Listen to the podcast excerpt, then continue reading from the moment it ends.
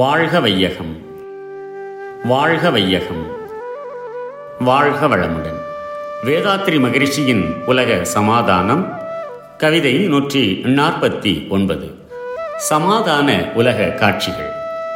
தனிமனிதன் இன்று படும் துன்பம், ஆன்ம தத்துவத்தை அறியாது மிரளும் மாயை இனி நமது சமாதான உலகில் ஏது?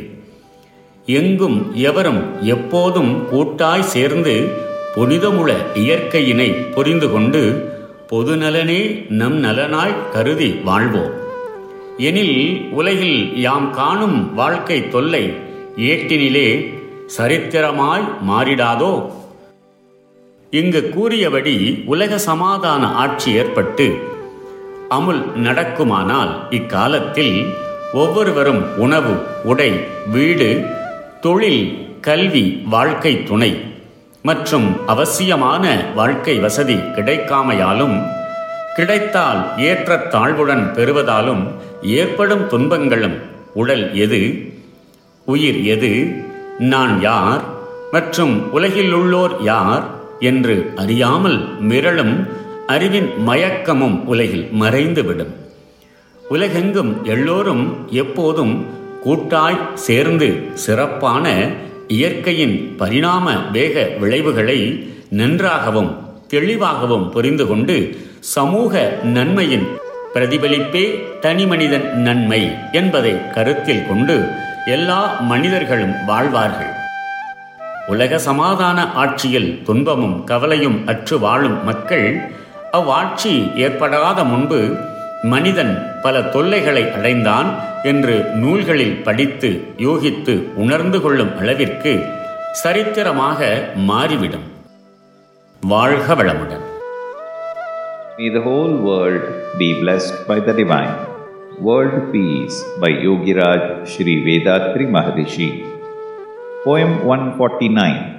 Visualize a peaceful world. Every individual, whoever he may be, of whatever status, is struggling in life with some problems. Why? Owing to the lack of spiritual knowledge, which should be the guiding light of life, everyone is suffering. Many readers may wonder about spiritual knowledge. Every physical appearance has five dimensions in its existence. By touch and sight, we can discern three dimensions: length, breadth, and depth. Every object also has its own character, that is the development of consciousness, which can be realized only by the sixth sense. Consider an apple, for example. Its three physical dimensions are well known. Beyond that, metaphysically, only when you have an idea of its quality can you fully understand an apple. An apple has a certain taste, certain chemical composition, certain reactions when it is mixed with other things. These are the spiritual qualities or character of the apple. How have they come? Within the physical structure of the apple are energy particles, numerous beyond counting. Such energy particles constitute the spirit or life force. The nature of the energy particle is to imprint, store, and reflect the effects of all the forces which have come from the environment. The aggregate of imprints of all the forces which affected the apple up to its present stage, including all imprints throughout heredity, totally condition the character of the apple. This character is the fourth dimension. From where did the apple come? From an apple tree. How did the tree come into being? It is the millionth generation in a hereditary sequence. If you trace back to the first apple tree and then further back in time, it would take you to the smallest plants, and then to molecular compounds, and then to the energy particle ultimately. With the general scientific knowledge, you can understand the evolution of an apple from an energy particle. What is an energy particle? It is nothing but a whirling motion of fractional state of static state in absolute space. The relationship of energy particle to the absolute space could be known through revelation. The origin of universe is absolute state. This is the fifth dimension of every appearance in universe. So all the differences between any two things lie only in the character, as character dictates structure and is therefore prior to it.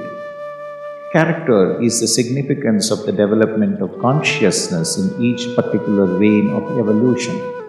You may refer to my earlier explanation about four stages of consciousness throughout the universe. When one realizes the existence and functions of his own consciousness, he will fully understand all the stages of consciousness and their significances. This spiritual knowledge is the brighter side of the personality of man. The unfoldment of consciousness can be achieved by anyone if he does a systematic psychic practice of meditation. Without knowing the evolutionary secrets of nature and the facts of life, mankind is struggling in the darker side of his personality with material attachments and intoxication. In this age, the opportunities of self-realization are plentiful for people of sincerity and deep thought. When the majority of people achieve spiritual development, the world will enjoy peace, prosperity, and happiness. The whole world will be blessed by the divine. கடமை அறவாழ்வின் நாட்டத்தே சிறக்க